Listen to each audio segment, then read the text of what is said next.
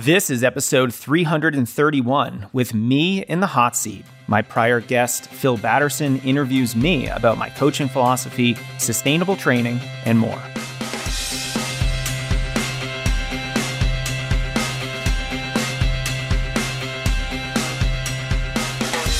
Welcome to the Strength Running Podcast. I'm your host, Coach Jason Fitzgerald, and my singular goal is to help you improve your running by getting stronger, racing faster, preventing more injuries, and achieving more of your goals.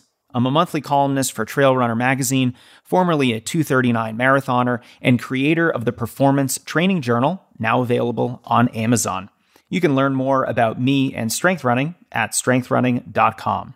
And if you enjoy this show, please support our partners who are offering you some great deals on amazing products that are going to help you improve your performances and overall health. First is my favorite way to hydrate LMNT. LMNT is a delicious, sugar free, high sodium electrolyte mix. Now, I love this stuff because I think it's perfect for endurance runners who might have a high sweat rate, who also might be drinking a lot of water, and because of that, they might be susceptible to imbalances. If you happen to have very salty sweat, like I do, you'll want all 1,000 milligrams of sodium that's included in LMNT. Electrolytes play a key role in helping you avoid dehydration, dizziness, cramps, and tiredness, especially after long runs or harder workouts. And LMNT is used by the military, law enforcement, professional sports teams, and they're the official hydration partner of Team USA Weightlifting. Get your free sample pack with any purchase at drinklmnt.com slash strengthrunning, and they'll let you try every flavor before you commit. That's drinklmnt.com slash strengthrunning for your free sample pack. Next is Previnex, the only supplement company that I trust. And Previnex has a big announcement. They've just released their new product, Muscle Health Plus. It's a combination of creatine, branched chain, and essential amino acids, as well as ingredients to aid protein synthesis and absorption. Use code JASON15 for 15% off your first order at Previnex.com. If you're a master's runner, if you want to build some muscle, or if you're particularly injury prone, Muscle Health Plus will help you hold onto your muscle and rebound faster from those hard workouts and long runs. See all the details at Previnex.com and be sure to use code JASON15 to save 15% off your purchase. All right, today we have a unique episode for you. Like most of my episodes, it's more of a conversation than an interview, and it's actually an episode taken from the Critical Oxygen podcast with physiologist Phil Batterson, and they had me as a guest. Phil was my guest on this show just last week, and we had a really great conversation about coaching and training, how to think more critically about exercise science, why and how you should be strength training, VO2 max workouts, and a lot more. And now, without further delay, please enjoy this conversation with Phil Batterson. Jason, welcome to the show. Oh, I'm excited to be here, man. Thank you. Yeah, so we we we had started the conversation, and I paused us just to uh, you know kind of kind of give everybody the the the backstory. So Jason Fitzgerald, awesome, awesome, awesome. You know, social media sort of stuff, strength running, all things. And he was asking me because I was telling him that I, I live butted up to about I don't even know how many thousands of acres of of national forest land. But he was like, "Oh, you're probably running 100 miles a week," and I was like, "You know, unfortunately, I'm not because I have a torn labrum in my hip, and I just have to be really careful with with the amount of uh, you know pounding that I actually do. But I do two two days a week of um, of running, and it's it's it's mostly because we live right on the a canyon that then goes down to a river. So I, I run up and down the canyon. So I get I get four hundred feet of gain within a mile. You know, coming coming up. So That's legit right there. Yeah. So I'm like, I'm like, okay, well, I'm not going to be training for, you know, like road running and stuff like that. If anything, I'm going to be, you know, training for like mountain running. Like that would be, that would be my thing. Well, with where you live, you probably have uh, a good training venue for an aspiring mountain runner with that kind of elevation gain, all mm-hmm. that kind of trails and off-road surfaces. You're on your way. Yeah, no, it's it's awesome. It's it's so much fun and back do you ever have you ever run the the incline? down in Colorado Springs? Yeah, the Manitou incline. Yeah, yeah, yeah. Yeah, I've uh, I've broken 30 minutes twice, which is my nice. my Colorado Springs claim to fame. yeah. So so when I was doing my masters down in Colorado Springs in I was like 2017 to 2019, that's like that was my Saturday hangout spot. And I, I eventually got to the point where I'd wear a a ruck pack that was like between 40 and 60 pounds depending on the day. And I would try to do it the the incline plus um, whatever the, the trail is that goes down as many times as possible. Trail, I think yeah, the be. Barr trail. So I, I, I did I think I did that three or four times in a day one time. oh my um, god! And I mean that's that's a solid you know the 12 15 miles total with an extraordinary yeah. amount of gain.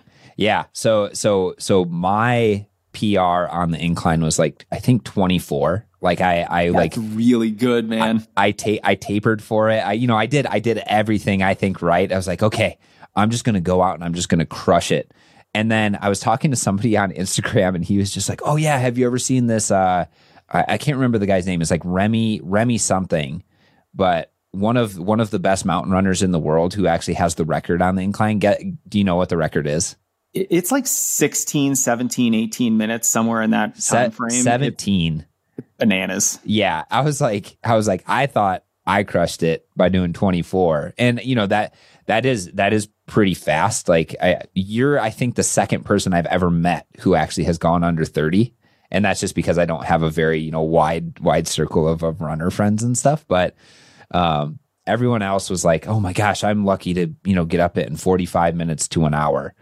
The key is to simply not stop moving. Like if you just keep going up at a consistent clip, you'll probably get there in about 30 to 40 minutes. Uh, mm-hmm. Uh, I think any faster than 30 minutes, and it's like you kind of have to either be speed walking or or running part of it. I'm really only able to run like five or 10% of the incline, and yeah. then I'm basically hiking up it. But it's it's really hard. And I probably would have gotten an extra 30 seconds if I didn't like stop to take a picture. And, you know, I wasn't really going 100% for time. Like, mm-hmm. sounded like you're tapering and, yeah. and really treating this like a, yeah. a regional track you know championship or something yeah no it was it was one of those things where i was just like I, i'm gonna because because i had i had had success in the past you know like going under going under 30 and i was like okay you know, that feels pretty good. It's pretty, you know, pretty fun. And then I was like, okay, but I, I really want to see because I was, I was really fit at the end of my master's degree just because I had been doing tons of lifting and then I was doing some cycling stuff and I had access to like a physiology lab like within my master's that like my my master's advisor we nobody else was using it so he's like yeah if you want to do testing on yourself just make sure you clean up afterwards and that's all you got to do so it, it was just a really cool environment to be able to you know, experiment with that sort of stuff, see see what what the limits of my body were. And at the time too, I was like, oh, like you know, on a whim one day, I was like, I'm just going to hike to the top of Pikes Peak. You know, we're just going to do Barr trail, and we're just going to see how it goes. Um, that was kind of a catastrophic failure, not quite. I got to the top, and then I was like, I'm I'm so spent. There's no way I'm going back down. Um, so I actually had to hitchhike back down. um, but luckily I found I found a group of people who you know were about my age at the time, and I was just like, look, guys, like I I hiked up to the top. It was a little bit too much for me to handle. Could you guys give me a ride back to Colorado Springs? and oh, they did. No. oh man, you are writing checks your body can't cash. I know, I know. So so I, I think I think that you know it's like that that all leads into you know you have been somebody that I've followed for a really, really long time. And that's actually, I think, how we we started talking was, um, you know, I, I, was fortunate enough to to be able to get onto your podcast but i told you that one of the things that i watched was like your um, you know hip and you know kind of like prehab you know sort of like like workout video that you posted i don't even know maybe like 10 years ago or something at this point. And i was like yeah i was following that and that's actually like i was able to stay pretty healthy for a long time. So if you don't mind giving the listeners just a little bit of background of you know like who you are what your uh you know true profession is. He's a running coach, but it's a little bit, it's more than that. And then what your philosophy with training is, that would be awesome. Yeah. So, um, you know, I, I've, I've been a runner myself for pretty much as long as I can remember. I was one of those kids that went out for the cross country team as a freshman in high school. showed up in basketball shoes and long mesh shorts. I thought cross country was like track. So I actually intended to be high jumping.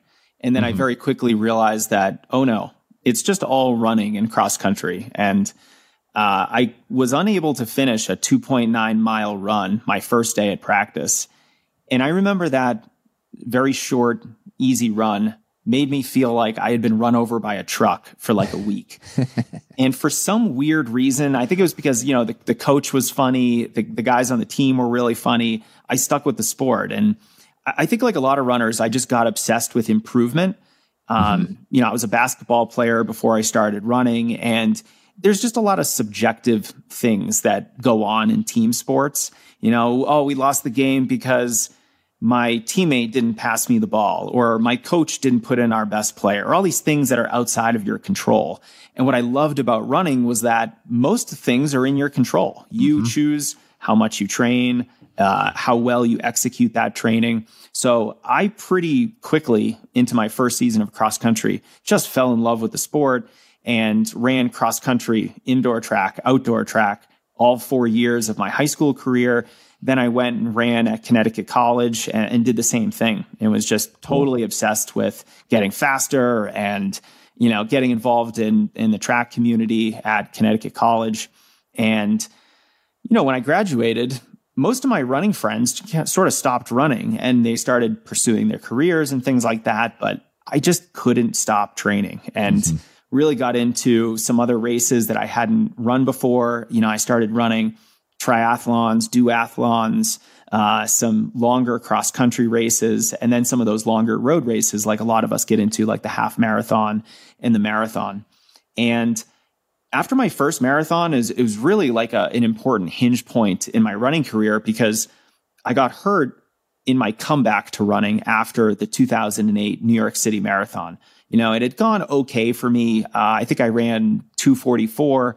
Uh, but I was hoping to run a lot faster. And, you know, as there's a lot of college, you know, track guys, I was like, oh, six minute pace is so slow. Yeah. I'm going to be negative splitting, you know, this marathon and running 530 pace through Central Park to finish up the New York City course.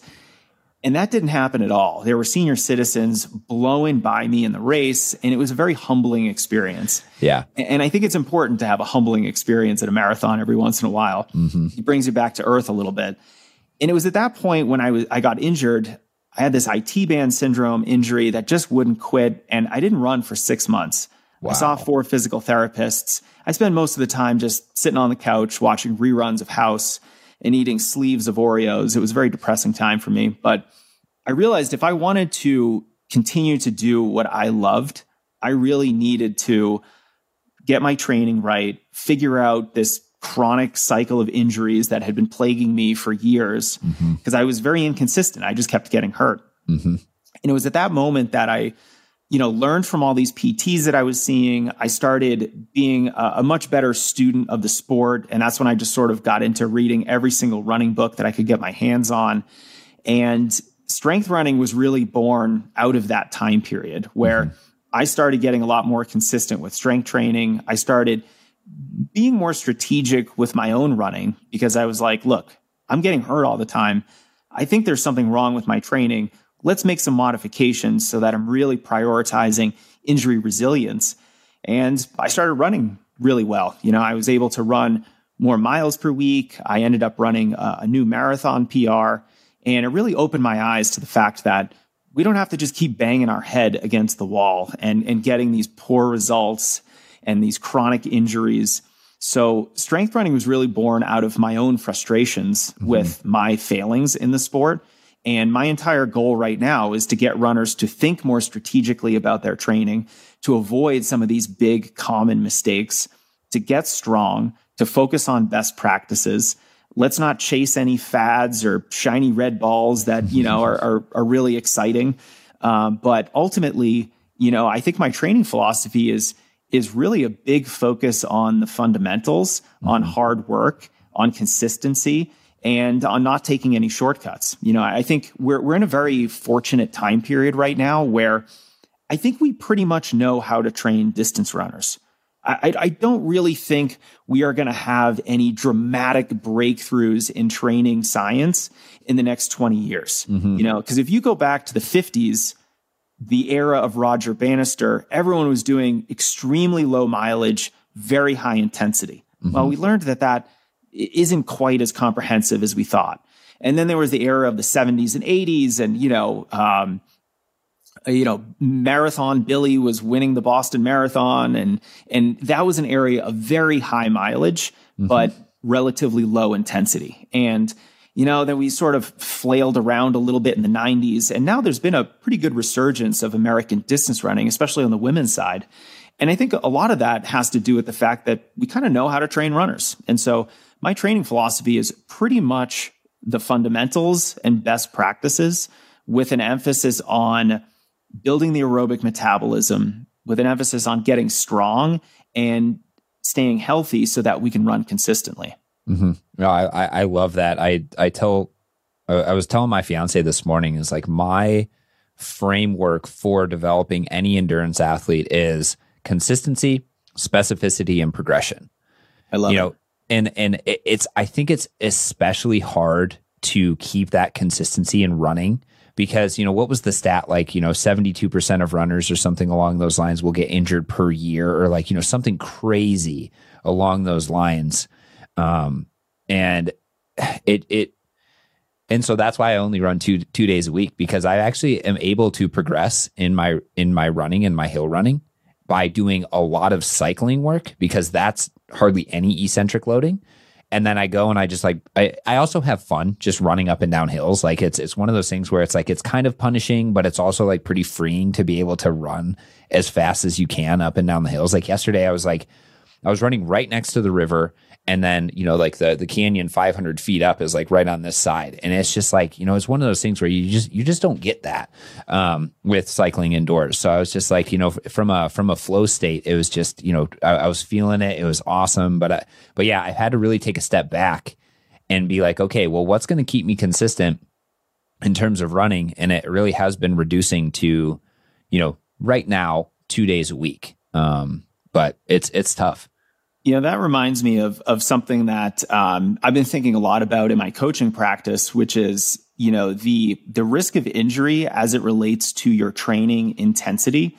You know, there's an exponential injury risk increase when you start running a lot faster. So mm-hmm. speed is a huge driver of running injuries. And so you, one of the things that I've changed in my own training is I don't run the brutally hard workouts that I used to run. Mm-hmm. And I'm mm-hmm. much, I much more err on the side of more aerobic base training. And mm-hmm. it's funny that you mentioned uh, your bike because I just got a, um, a Wahoo KICKR Core indoor trainer. Heck yeah. And I'm going to be setting up my road bike on the trainer especially now in the wintertime, it's just a, usually a little bit more difficult to get in as much running as I normally do. You mm-hmm. know, I'm mm-hmm. not getting into the the beautiful front range here in Colorado like I normally do, and have all those uh, those amazing trails for me to run on. Can't do that in the winter, so I'm planning on just adding hours and hours of indoor cycling to my training, just to build that aerobic metabolism, just to layer on hours of zone two work, mm-hmm. so that when I do go running, I can maybe focus a little bit more on quality. And mm-hmm. that's just one way that I've subtly changed how I approach training to prioritize injury resilience while at the same time focusing on what actually is going to make you a better runner, which is not all these brutally hard workouts, but it's volume and consistency over time. Mm-hmm. Yeah, and that's that's one thing that that we do see is and I, I've been doing a deep dive into like the literature of of you know like what is really the most effective um, way to approach training. And you you touched on this right in in the Roger Bannister era. They were just doing you know interval training all the time. So that's just like you know if you think about it, high intensity training.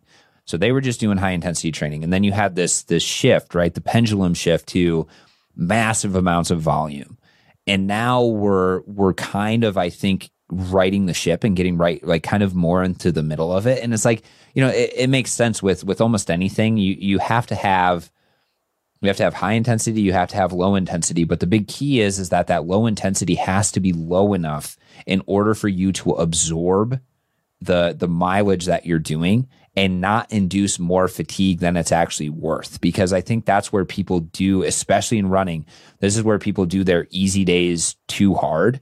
And then it just gets to a point where you know you have those overuse injuries and and other things like that because you're not allowing that easy work to actually allow you to accumulate volume, allow you to stave off fatigue and recover, you're just digging yourself into a deeper and deeper hole. And I think you did you post recently, you know, like kind of like how much uh, you know, fatigue to adaptation you get per per different uh intensity that you're that you're doing? Yeah, there was a it was a quick and easy graphic on uh, relative recovery from different effort zones. Mm-hmm. So, zone one, you're going to be fully recovered the next day. Zone two, you're also going to be recovered by the next day. Mm-hmm. But things start getting more and more extended if you get into zone three, zone four, zone 5 mm-hmm. And, you know, I, I think the current focus on zone two is a good focus because I think it's slowing enough runners down so that they can do more volume while reducing their injury risk and then also create an environment in which they're actually absorbing all of the adaptations that that they should be absorbing from all that volume. Mm-hmm. Um, and then also like it just allows you to actually do a hard workout. Where if yeah. you're running in zone three five days a week, and then you go to run a track workout. It's going to be just really challenging. Your legs are going to be, you know, heavy, fatigued, uh, a little bit lethargic. So I think there's a lot of reasons to to slow running down. And you know, thinking back to my college track days where, you know, we tried to run every single distance run at seven minute mile pace, mm-hmm. no matter if it was the day after a really hard workout or a long run the day after a race and us going to a party the night before where maybe we had one or more Bud Lights, mm-hmm. uh, Phil. I, we probably didn't have more than two in college. Yeah, yeah, but, no, never more than two. but you know, when you when you're in those situations, you've got to just be realistic about what your physiology can can handle. Mm-hmm. And, and, I think one of the big mistakes that we made was like, look, you know, we've got a chip on our shoulder. We're these college track runners. We are good. We can run seven minute pace. Mm-hmm. This is not hard for us. Our race paces are substantially faster than this. But we weren't really taking a, a physiological approach to our mm-hmm. training on easy runs. We were taking a you know, boneheaded college bro, the, you know, the ego on our training. The, the ego approach, right? And that's I I so I was fortunate enough. I think I talked talked to this on on your podcast, but I was fortunate enough to actually be able to go back and run at the junior college level when I was like 24 or something like that. And I think that really helped me not get caught into um, you know, some of that ego training like like we're talking about because what I noticed is that like the the best guys on the team, yeah, there are some guys right who are you know those those like anomalies, those genetic freaks who you know like they could do their training at seven minute miles and still crush everybody, but they're the the guys that were the most effective were actually normally the ones that would run like recovery runs the slowest. And you know they would like it, it would be like laughably slow, like they'd be just be shuffling, and then but they were always able to get up for the races, get up for the, you know, like the interval works that way we would do. And there is something to be said about almost, you know, like the zone two is good, but I think, I think what people still overlook is the fact that you're just accumulating so much damage, especially if you're running on pavement, that it might even be better to just like reduce it even more. Um, do you ever have like if you if an athlete came to you, have you ever recommended them to just like do walk runs? If like for example, I have people come to me all the time. They're like, "Yeah, my zone 2 is is 170 beats per minute." I'm like, "No, it's not." Like it's definitely not. So let's actually fi- figure it out. And then they're like, "Well, I can't maintain 130 135 beats per minute by running. What do I do?" So so what how would you respond to somebody in that sort of situation? In, in that situation, I think a, a, a, walking protocol is is a good one because we obviously can't be running at a heart rate of 170 beats per minute every day. That is, you know, for most people, that's a, a zone four, zone five effort, mm-hmm. and that's going to lead you to get hurt or overtrained or simply burned out psychologically from your training. That you just don't really have the drive to continue moving forward with it. So you know, I, I started coaching a, a, runner a long time ago who was only a couple months into her running journey. She had just started. She had never done sports before. She was sedentary and a daily smoker. And the funny thing was, she had a lot of talent. It's almost mm-hmm. just like she started running. It's like, oh, actually, you're a talented athlete. You've just never done any athletics before. Mm-hmm. But we need to sort of wake up your aerobic system. Uh, you haven't really done any exercise for decades. You've been smoking every day for decades. And what I found was, on the one hand, yes, you need to take some walk breaks. We need to get that heart rate down a little bit. But on the other hand, there are some runners who simply need a lot of exposure to exercise and then their heart rate sort of just levels out a little bit. Mm-hmm. Uh, I, I, think this is often called aerobic deficiency syndrome, where with very little aerobic development, either, you know, your aerobic system doesn't really know how to be in a zone one, zone two mm. effort level. You're just constantly getting into that high zone four, zone five effort. This can be pretty common in a lot of um, power or team sport athletes who don't really do much aerobic exercise, but they're doing a lot of high intensity work. They might be doing a lot of power and strength work. So the anaerobic system is, is very highly developed, but their aerobic system is not.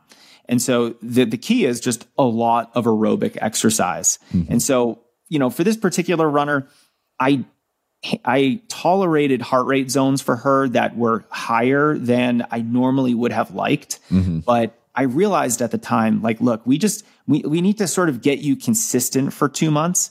And if I was really adamant about keeping your heart rate under 140 beats per minute, you'd literally never be running. So right. there's a little bit of a balance here. Like, of course, you can't be running in zone three all the time.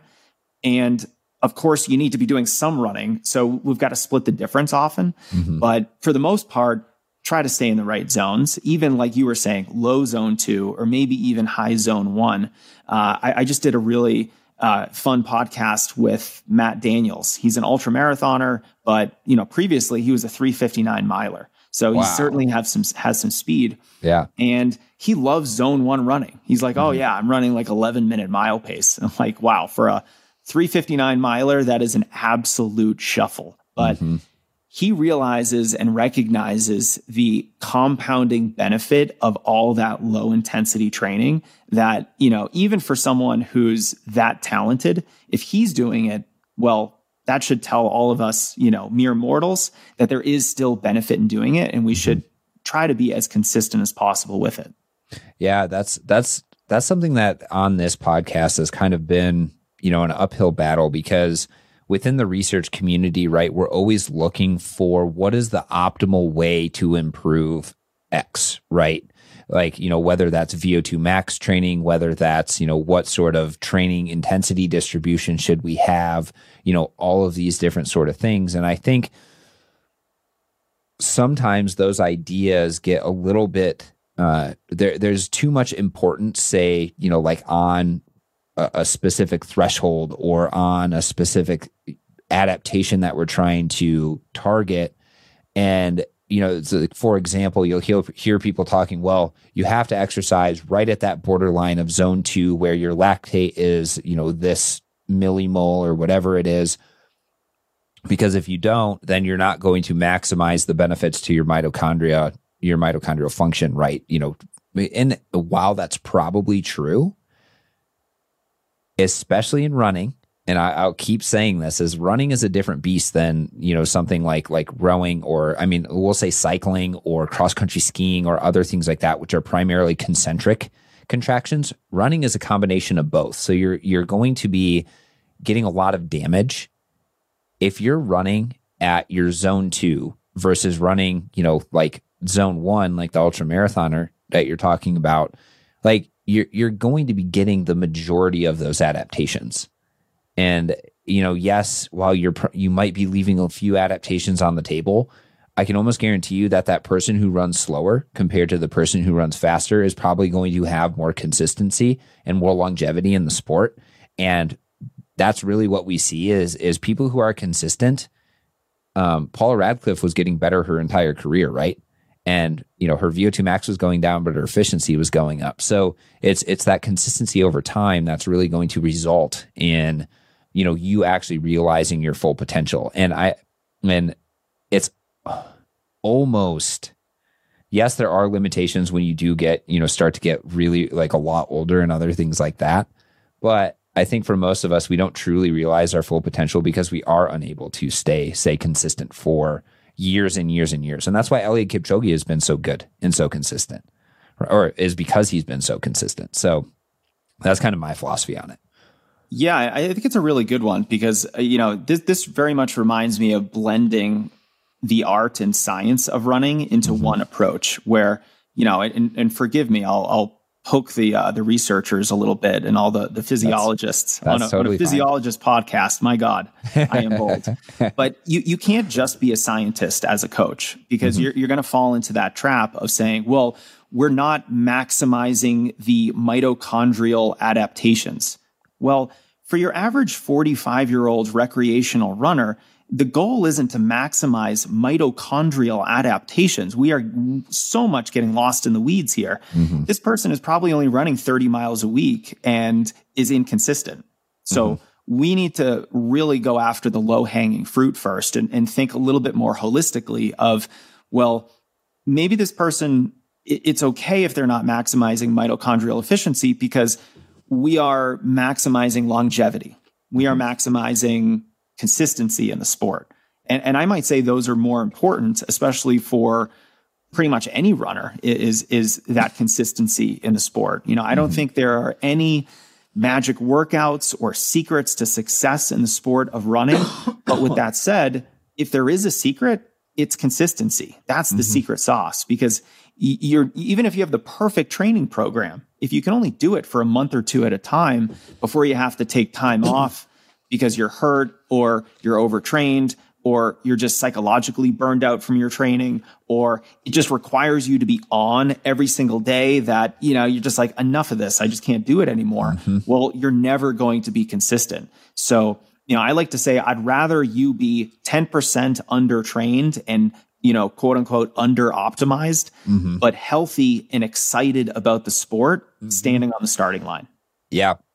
No, I, I 100% agree. And I think, again, that's where, that is where the, the translation from the science to like truly coaching is, is really important because when we look at the research, you know, it's it's oh well, what's the optimal way to improve VO2 max? Well, we took individuals through two to three training set, you know, VO2 max workouts every single week for six weeks, and their VO2 max improved, you know, eight percent, whatever we want to call it.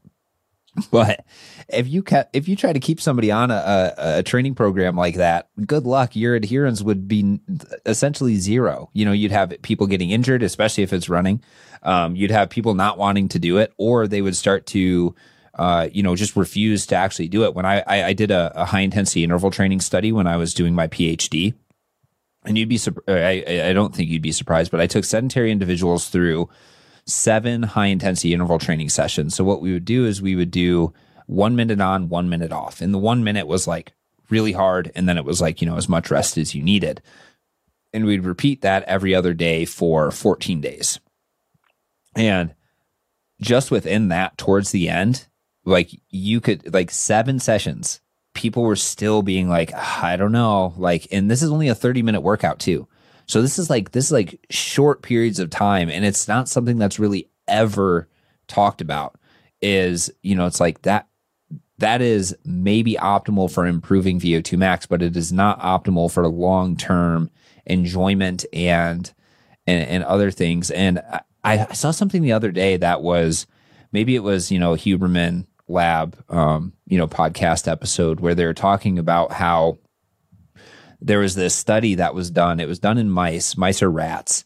And they would they would give one group of animals the ability to freely train and run whenever they wanted. And and mice and rats love to run. Um, so they could do it whenever they wanted. But then the other group when when one mi- mouse was running or one rat was running were forced to run during the time.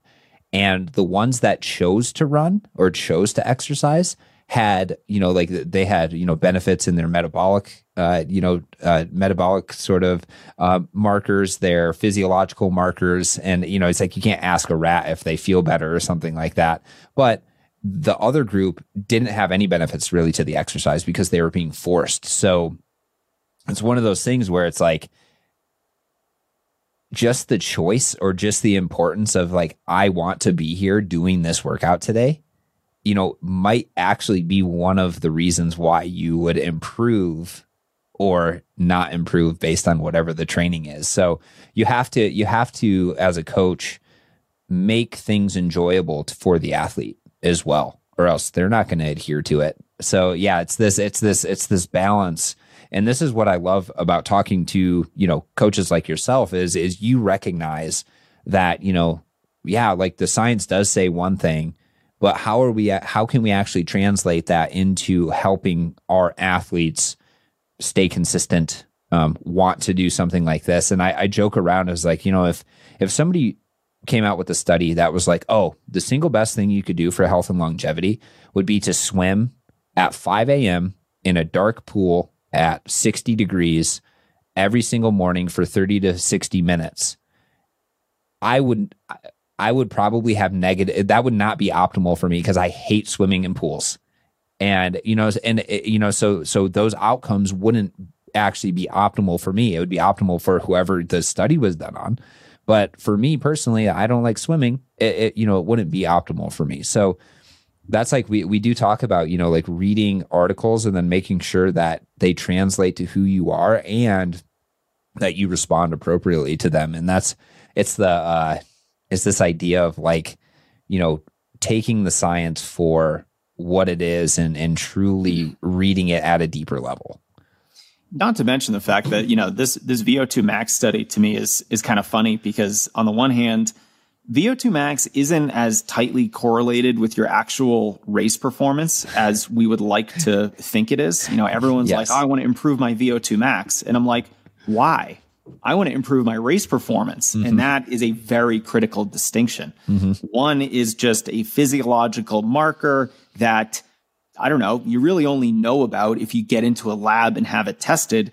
The other is the the thing the entire sport revolves around, which is your finish time, mm-hmm. right? Mm-hmm. And so when, when I see studies like that, I'm like, okay, that's like kind of cool. But on the one hand, my goal as a coach isn't just to improve your VO2 max, right? And two VO2 max workouts a week for eight weeks seems to me like a just a, a, training schedule that is much too difficult for most runners. Mm-hmm. You know, when I look back at maybe you know my my college track program and and what I was running in track maybe for the last 8 weeks of a track season we're running two VO2 max workouts a week but at the same time we are 20 year old college athletes who are somewhat competitive mm-hmm. and and can handle all that you know we're we're, we're not 40, 45, 50 years old. Uh, we don't have jobs. You know, we are drunk on testosterone, which mm-hmm. is the place to be if you're training really hard. Mm-hmm. And so you've really got to take some of these things into consideration when you're designing training. Because if you're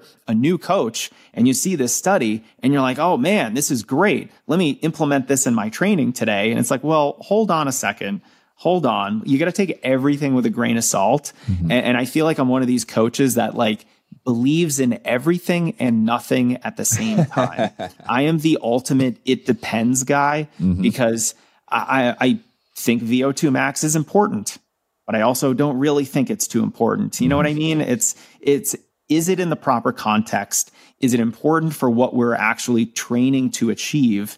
And is it important for you as an individual? Because sometimes you know you're it's just not something we should focus on at this mm-hmm. stage of your running career so yeah i mean i i on the one hand i love studies but on the other hand i'm like you know uh, let's let's really you know take this with a big grain of salt mm-hmm. and and that's the challenging thing because on social media right you know like i want to help people get better i want to help like my my whole tagline is you know help people optimize their physiology to maximize their endurance potential. But the the challenge is is that requires you almost to have these like clickbaity titles or these, you know, like like like uh larger than life uh you know explanations or or whatever it is and you you said it like a like a true academic like you you're closer related to the researchers than i think you than i think you know is when you meet somebody who truly is like a good scientist, if you ask them a question, they'll be like, "Well, it depends." And the the number one way of detecting if someone's kind of bullshitting you or not is if they're if they know all the answers right away or if they say okay well it depends. Let's get more of the context behind all of this. And this is something i talk uh, to another coach who comes on the podcast regularly aaron geyser he's he said he said yeah we it's context first and then content sec- second.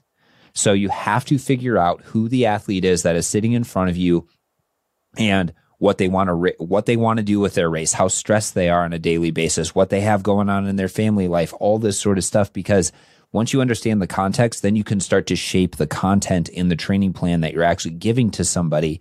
And it that that has been something that is just like, you know, kind of light bulb moment you know went off for me when he started to explain that and you know you're you're explaining the exact same thing it's like and i think it, the the then the challenge becomes is like, okay, well, uh, you know, is VO2 max really important? Because if you if you're running uh, an ultra marathon, most likely VO2 max is not very important for your performance, right? You know, you're not going to be exercising at VO2 max. But if you've never done VO2 max work before, then maybe VO2 max might be good for you because you stand to to make a lot of improvements there. Um, and it's funny you mentioned that because during my master's degree, my master's degree was based on predictors of endurance performance, and the the three that have been postulated to be like the best predictors of performance are VO2 max, you, where your second threshold is occurring, and then your economy and your or your economy or efficiency. Putting those together is is should get a pretty good idea of what your performance is. So I did a whole study that was like we measured, you know, all of those variables, and then we correlated those with uh, with cycling endurance performance. It was a, a 40 kilometer time trial on a bike, and indeed, when you put them all together, it's those are all highly, or you know, together those are highly predictive of, of performance, but alone they're not very predictive of performance, especially when you have groups of individuals who are very similar to each other in terms of like VO2 max. I, I think Phil, having you say I talk about running like a scientist, hearing that from a physiologist might be one of the best compliments that I have ever gotten. So thank you very much. Yeah. I, I think that comes from almost a different perspective. I I almost think a little bit like a lawyer. Like okay. I just want everything I say to be defensible because mm-hmm. I, think starting this entire job of what I do, all of my work on the internet, I realize my work is all public. And because of that, it is widely open to criticism. Mm-hmm. And I mm-hmm. want to make sure that everything I say is as accurate as I can make it. And I, I have reasons for saying what I say. And so mm-hmm. I, I don't, I want to be as clear as possible. And so I'm almost thinking that every piece of communication I put out on the internet is like a contract. I want the language to be a little dialed in. And, and I'm very aware of the fact that most things exist on a spectrum, and to have a binary way of thinking is usually a dead end way of thinking, especially when it mm-hmm. comes to exercise science. So, thanks very much for that compliment. Mm-hmm. Um, I, I would love to ask you, like, if we're going to talk about the things that we should be doing in training to make us better runners after mm-hmm. we've said VO2 max is kind of not important, but it is. And, you know, we're being a little wishy washy on everything what's actually important like what should we focus on in our training like what are the actionable mm-hmm. you know workouts principles um, you know big ideas that are important for endurance runners yeah i'll i mean my my first thing is like you got to say it depends but um but i think on I, brand I, yes i think the i think I think let's start with principles. And this is like this is again where I where I always start at first is the consistency aspect of things. If you really almost no matter what you want to get good at, you have to be consistent if you're going to get good at something. If you're doing something once every 2 weeks, you're you're not going to ingrain those habits and the the adaptations that are necessary to actually get good at whatever it is you're doing. So from from that perspective, if you want to become a good runner, You have to consistently be doing something that is going to make you better as a runner. That doesn't mean you have to run every day, but then the, the second principle is specificity. The more specificity you get in a certain task, the better off you're going to be as well. So the individuals, generally speaking, and there's there's exceptions to all rules, but generally speaking, the individuals who run more are generally the individuals who are better off or better runners. The challenge again with with running is that you it it's again it's really damaging. So you really have to be careful with the amount of running you're truly doing. So this is where the cross training stuff comes in right? Where like the cycling i what's crazy about cycling is that i can go and do like like low to mid to high zone 2 and maybe even into that zone 3 and then bounce back from it the next day and do a really hard VO2 max workout and then bounce back from that the next day and do another like moderately challenging long zone two workout, I wouldn't be able to do that in running. It would have to be like zone one, really easy, maybe a threshold workout, and then another really, really easy zone zone one sort of workout. But the thing is, is that if you're if you use cycling as cross training, then you can start to say, okay, well, maybe because my body can't handle that high intensity stuff right now, in terms of running. Maybe I'll do a lot of easy running, you know, to gain volume and, and those sort of things. But then I'll do some higher intensity stuff on on you know different days when I want to get that higher intensity stimulus. So that's another. So that might be a principle. I'm not 100% sure if I want to add it to the principles yet, but I think that you need to do easy stuff and you need to do hard stuff. I think I think that is a, a, a just a principle of life. Um, but from a from a, an endurance perspective. And this doesn't. I'm not. I'm not saying go out and do polarized training. I'm just saying you need to do easy stuff and you need to do hard stuff. We've we've just talked about this. If you're only doing hard stuff, you're not going to optimize your uh, potential. If you're only doing easy stuff, you're still going to leave you know performance on the table. So you have to do easy stuff and hard stuff. That's three i guess that's kind of in the into the specificity sort of side of things so that's that's 2a um, and then along with the spe- specificity if you're racing for example a marathon you should in the beginning of you know say a train like your your training year you can be very general about like what you're doing you could be doing more cycling a little bit less running, just a general aerobic development. But as you get closer to whatever race, it has to become more and more specific to that race. So I've made the mistake in the past, and this is when you know I was a, a researcher looking at the at the studies and being like, oh, high intensity interval stuff seems to be pretty good for performance. I was doing um, some trail races, like 18, like 10 to 20 mile trail races, but I would only do high intensity sprint work on the treadmill, really and then I'd go and I'd do like the incline, you know, as my like long workout. And I think I had six consecutive races where I had to stop because I cramped up so bad during the races. And it wasn't because I was not hydrated enough or, or, other things like that. It's because I was asking my body to do something that it was not familiar enough with. So then it started cramping as a protective mechanism for me not to get injured. I was so strong, you know, during those sort of uh, things, but I was only doing, you know, the the the treadmill work. So from a specificity standpoint, I wasn't doing what I should have been doing, which is more of that threshold, you know, sort of style work, more maybe like half marathon, marathon race pace sort of work. Um, so that comes into the specificity, and then you have to progress. So you know, it in this progression, there's not a, a a a best rule for it, but I definitely think with running, um, it's maybe one to three percent in terms of the the training load. So both volume and intensity that you're undertaking, um, and this could be maybe even every two weeks or so, depending on who you are, where you're at. So does that kind of answer your question? I think I think the it's it's the the three principles that I almost always exclusively look at, and then um, and then from there, you know, you can start to get a little a, a little tweaky, fancy with it, right? In terms of the specificity. So you say, okay, well, I noticed that maybe my my like I went and I got some physiology testing because I was at that point in my in my training where I was like, okay, it warrants some physiology testing. My VO2 max was actually pretty low, and my my second threshold was butted up right against that. Like there, there's nothing wrong with that, but if your VO2 max is limiting your second threshold, then maybe you need to do some VO2 max work to actually bump that up. So again, specificity, that's a specificity of physiological adaptation, not a specificity for racing. But I think, you know, that it it all kind of plays into it. I love it. That was great. Yeah. I, I think it very much tracks my training philosophy.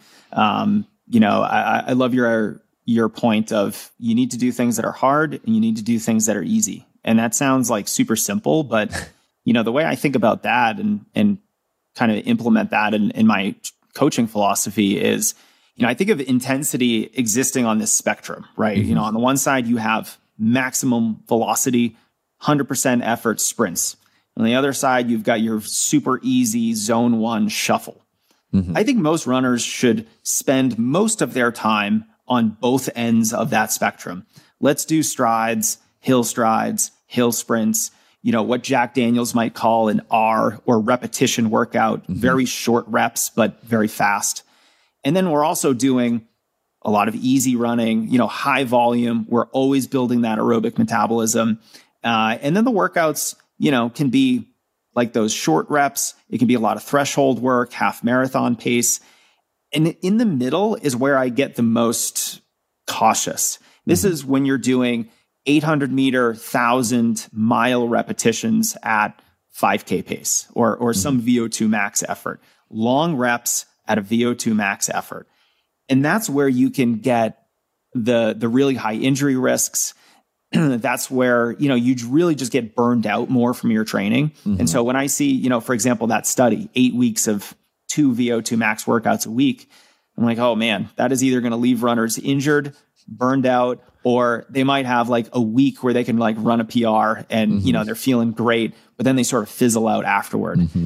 And you know this concept is sort of gets down to um, I don't know if you've ever read that book, Training for the Uphill Athlete. Mm-hmm. I think it's mm-hmm. really fantastic. You should check it out. Okay. Uh, and they talk about capacity versus utilization, and so this really changed how I think about workouts and and really, you know, if you were to simplify what you get from certain running workouts, um, you know, capacity workouts are basically lactate threshold and slower. Mm-hmm. They're aerobic. They build your capacity for more training. You're getting more mitochondrial development. You're, you're improving your body's ability to both use and shuttle lactate. Um, it's essentially just improving your body's ability to run more and do harder training in the future. Mm-hmm. And then there's utilization workouts, which are like, you know, those VO2 max workouts. And those help you get more efficient with the fitness you already have, mm-hmm. where the mm-hmm. capacity builds your fitness. And you need both, obviously. But I think if we're going to focus on one or the other, most of the time we should be focusing on building our capacity and just being a little bit more cautious with a lot of those utilization workouts. Mm-hmm. So I think ultimately I'm I'm a little bit more of like a developmental coach. Okay. I, I like to develop athletes rather than getting super specific all the time. You know, like I have runners be like, why am I doing a threshold workout? I'm running a, a 5K. And I'm like, well, because threshold workouts make you into a better runner. Mm-hmm. That's why we're going to do them. You know, they're improving so many physiological aspects of of your body and your ability. We shouldn't ignore that so that we can only do 5k pace workouts. Right. Right. I, I know it's I like that that capacity versus utilization. And I, I as we're speaking, I released a podcast today where um, the the guest was talking about, you know, capacity or I, I can't remember. I think he calls it capacity utilization. So like a, a certain percentage of whatever capacity you actually have and how it's it's different based on you know different athletes. For example, elite level athletes, right? Like a like a a, a borderline sub two marathoner can run at their second threshold at ninety six percent of their second threshold for two hours, whereas you know mere mortals we might be like an hour or something like that. So he was talking, you know, kind of, I, I think to the same sort of idea is that developing your capacity by doing more of that that threshold work, pushing that threshold high or doing other things like that, you're going to accumulate a lot less fatigue, especially in running compared to, you know, like going out and pounding on the track and doing, you know, like the traditional uh, you know, th- 5 minutes on, 5 minutes off, you know, mile repeats. And this is what we see um, I, I was actually i was fortunate enough i was coached um, a I, I coached an athlete who is in high school right now for cross country or over the summer. And then she you know trained with her with her coach the rest of the the fall but she qualified for the Nike Nationals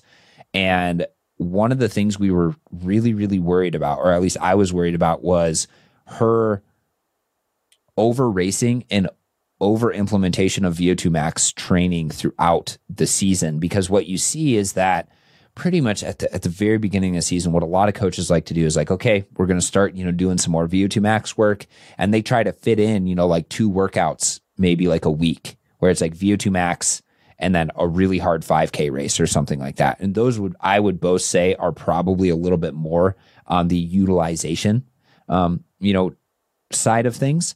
And for her, I was like, okay, well, we only need her to maximize her performance for uh, states because we wanted to win states and then the Nike regional and and and there was one more race like during the season where she wanted to do really really well.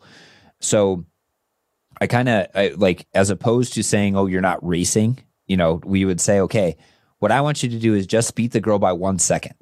Like, you know, so you're not doing a VO2 max workout. It is more of that threshold workout. So we can extend that period of time that you're actually building your capacity throughout the season. So then when you get to the end of the season, you're not, you know, so burnt out that you don't want to do it anymore because that's when the most important things are, are happening.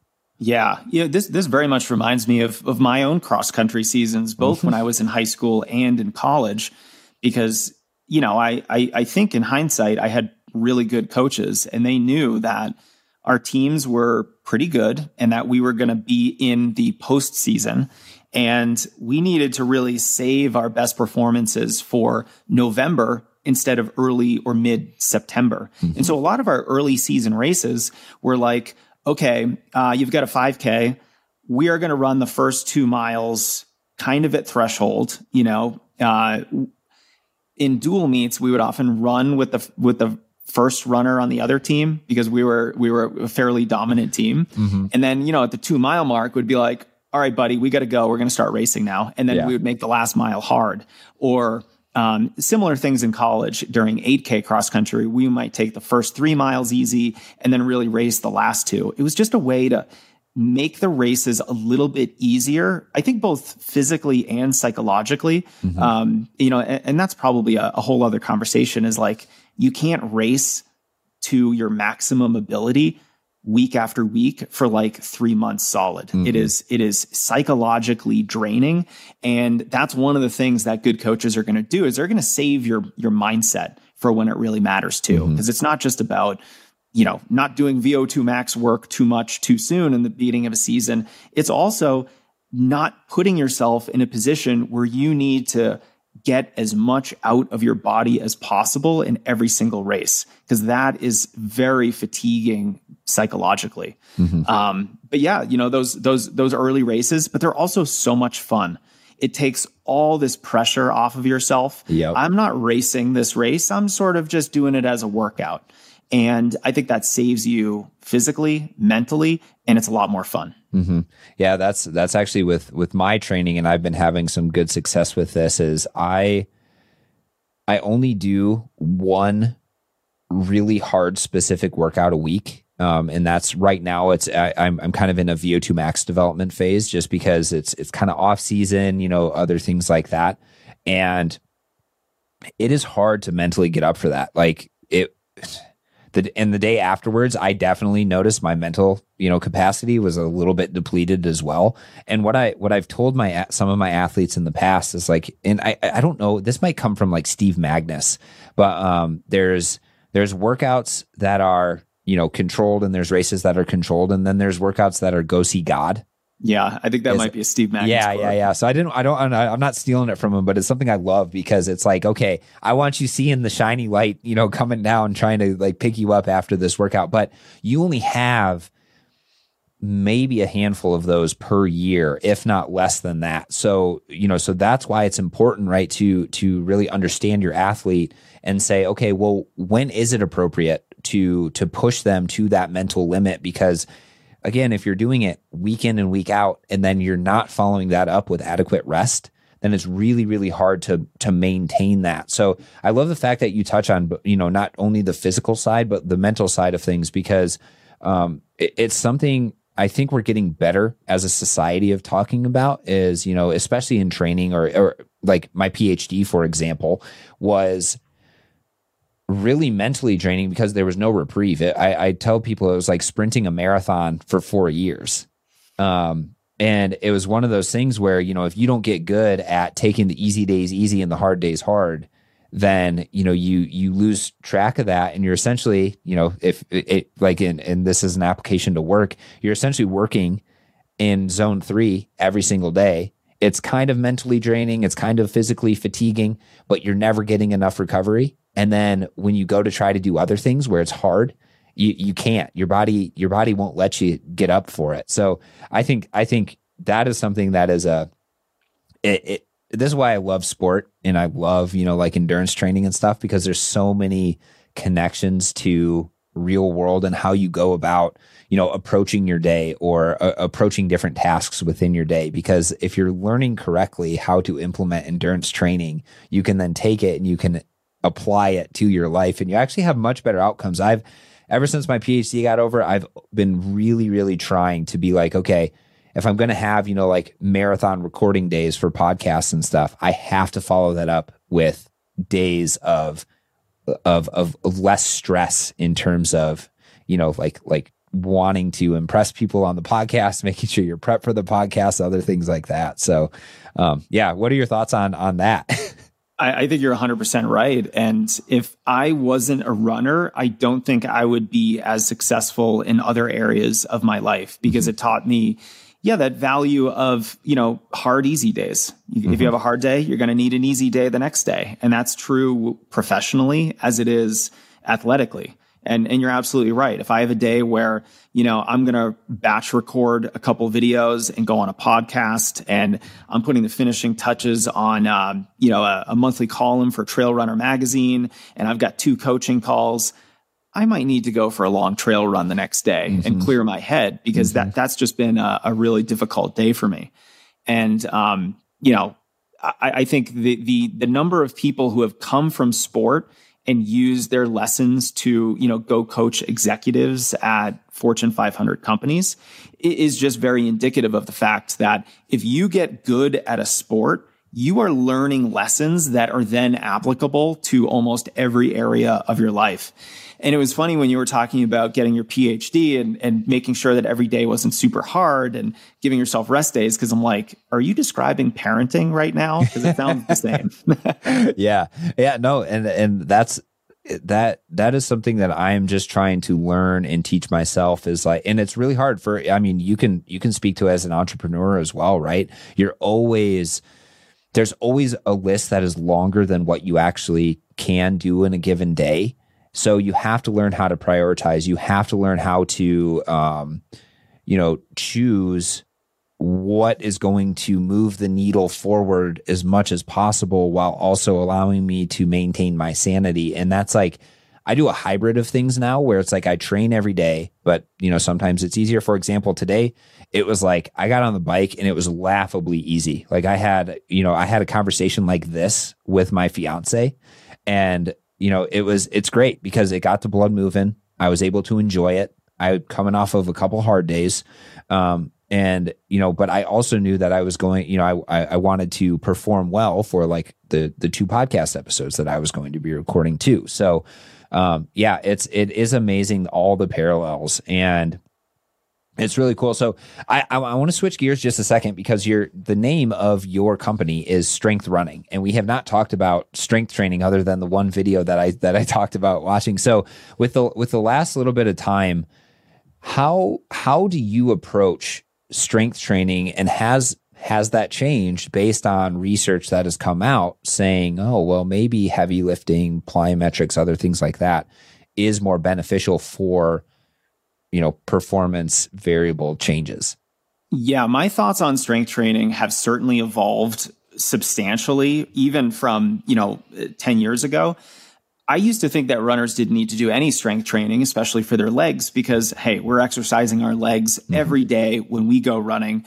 But that is the silliest perspective to have. I think the science is pretty clear that weightlifting is very beneficial for endurance runners. Mm-hmm. I would say that when I first started strength running in 2010, I was much more focused on body weight strength routines and and really pulling from the world of physical therapy mm-hmm. to do a lot of that work as prehab. So early on my philosophy was let's do a ton of this body weight strength work as prehab so that mm-hmm. we can stay healthy. Again, we want to drive that consistency as as as much as we can and layering on that kind of strength work onto an already well designed running program is probably one of the best ways that you can stay healthy. You know, like number one, let's get your training right. And then number two, let's start strength training. Mm-hmm. Um, but I would say maybe five or six years ago, I really started recognizing the power of heavier weightlifting, plyometrics, more power based movements. And, and this really, you know, I was just reading more about forces and like force development. And, and if you want to be fast, you need to be able to impart a lot of force into the ground. Mm-hmm. And so, what does that actually mean? That's really a function of power. And power is really strength times speed.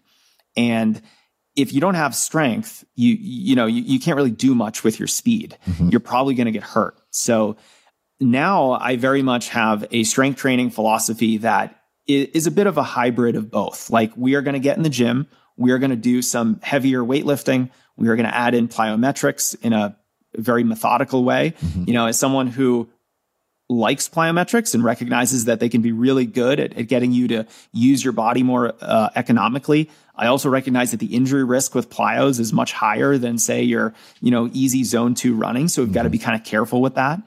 Um, but the heavier weightlifting is something that uh, is, I think, while at the same time it's extraordinarily beneficial for runners, it's also not something that we have to do super regularly. I think, you know, modeling our strength training in the gym after what bodybuilders do is is is not the right approach. You know, we really can get most of the benefits of weightlifting with two sessions a week.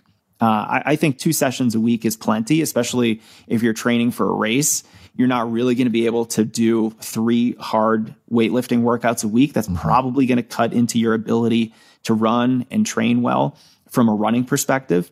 Um, but twice a week, 45, 60 minutes of focus on the fundamentals. You know, I love exercises like squats and deadlifts and, mm-hmm. you know, presses.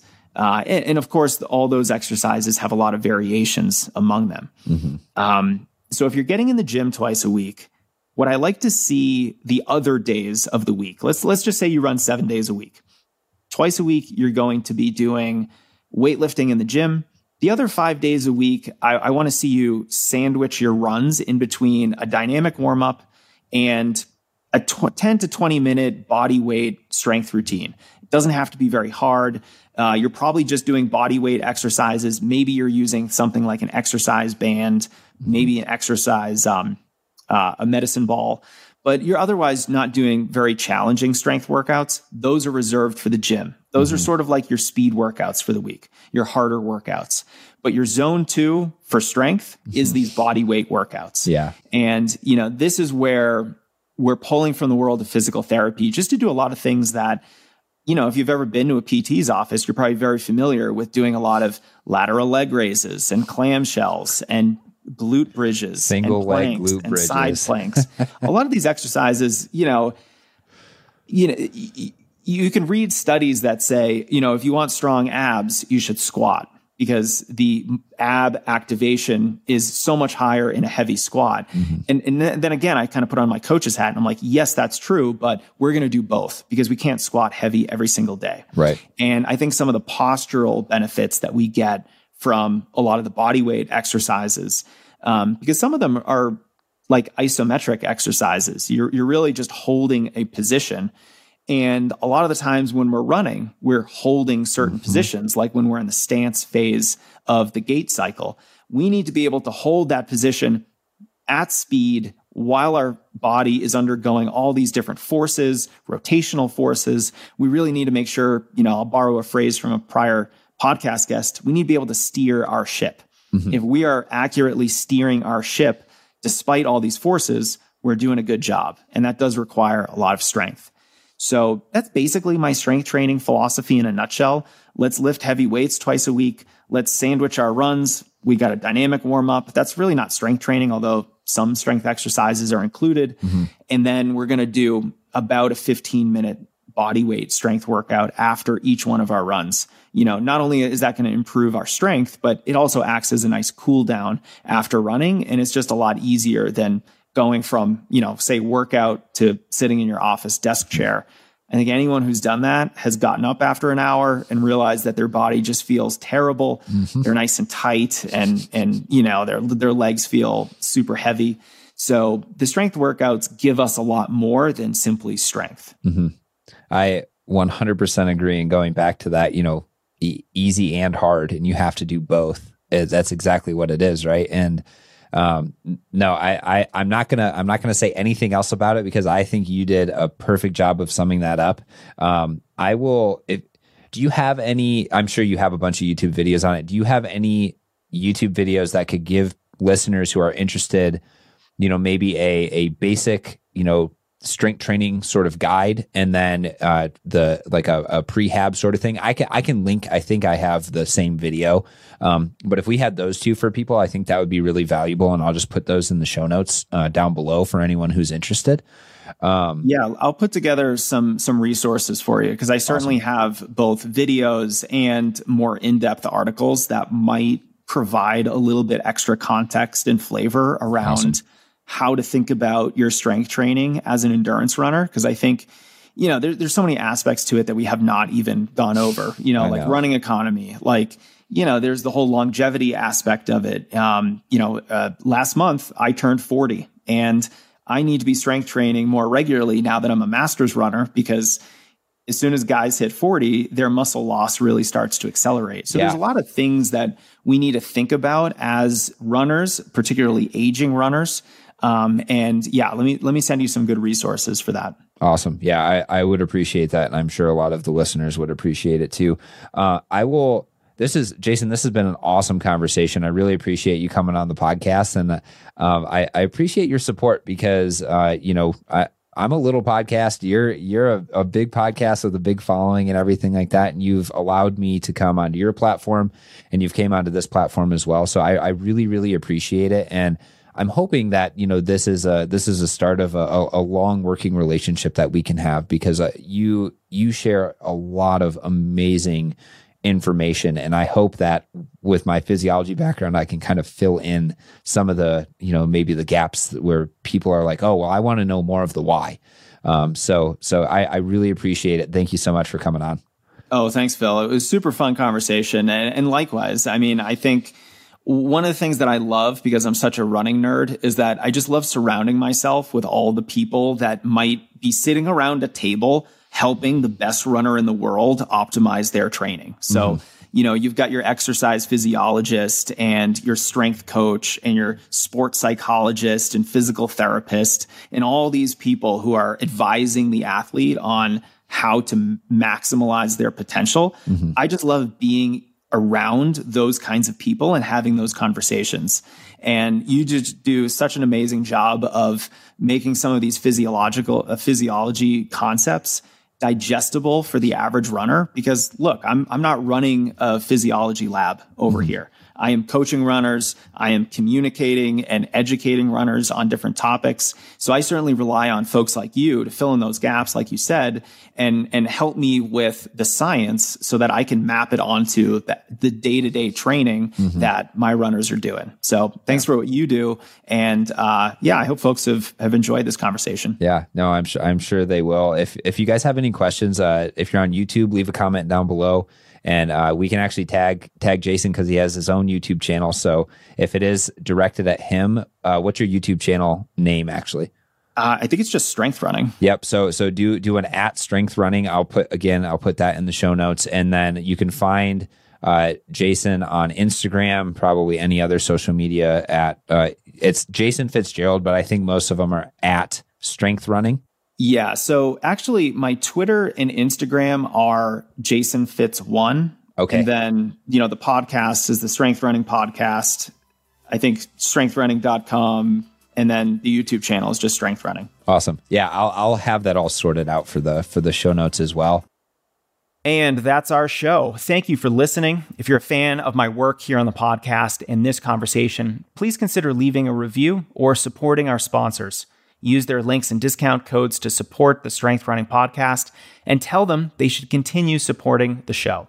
First, hook yourself up with some free electrolytes. Our sponsor, LMNT, is offering a free gift with your purchase at drinklmnt.com slash strengthrunning.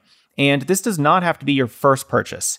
You're going to get a sample pack with every flavor so you can try them all before deciding what you like best. If you're not familiar, LMNT is my favorite way to hydrate.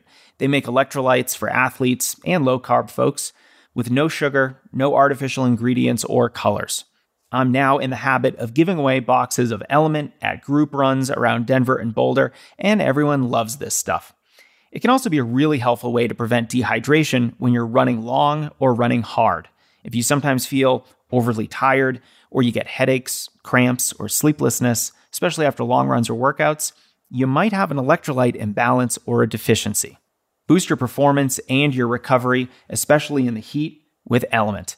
They're the exclusive hydration partner to Team USA Weightlifting, and quite a few professional baseball, hockey, and basketball teams are on regular subscriptions.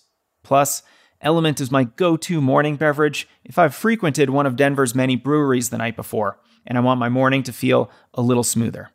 Check them out at drinklmnt.com slash strengthrunning. You'll get your free sample pack with your first purchase, and you'll get your hydration optimized for the upcoming season. Finally, get yourself 15% off your first purchase at Previnex.com with code JASON15. Previnex is a unique supplement company that holds itself to standards that the rest of the industry doesn't. This is why I've partnered with them. And they are celebrating the release of Muscle Health Plus this week, which is a unique combination of amino acids, creatine, and ingredients that aid protein synthesis and absorption of those amino acids. This is your anti soreness supplement. It'll help you prevent muscle damage, which is particularly important for aging runners who want to protect themselves from muscle loss and recover faster after hard workouts. Now, as is true for all of their products, Previnex adheres to the highest of standards. Their ingredients are clinically proven to do what they say they're going to do.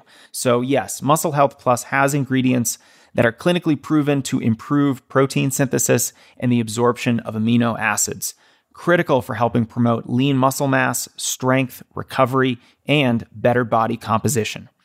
I've been consistently impressed with all of their supplements and how committed they are to transparent, clinically proven ingredients. From Joint Health Plus to Neurify, Immune Support, and now Muscle Health Plus, Previnex has you covered no matter your needs. Get 15% off your first Previnex purchase by using code JASON15 at checkout. Visit Previnex.com. That's P R E V I N E X.com. And just remember, they offer a 30 day money back guarantee where if you don't feel the benefits on their products, you get your money back, no questions asked. That's the podcast. Thank you for listening. Thanks for being part of this community. And thank you for being so passionate about this sport. Until next time.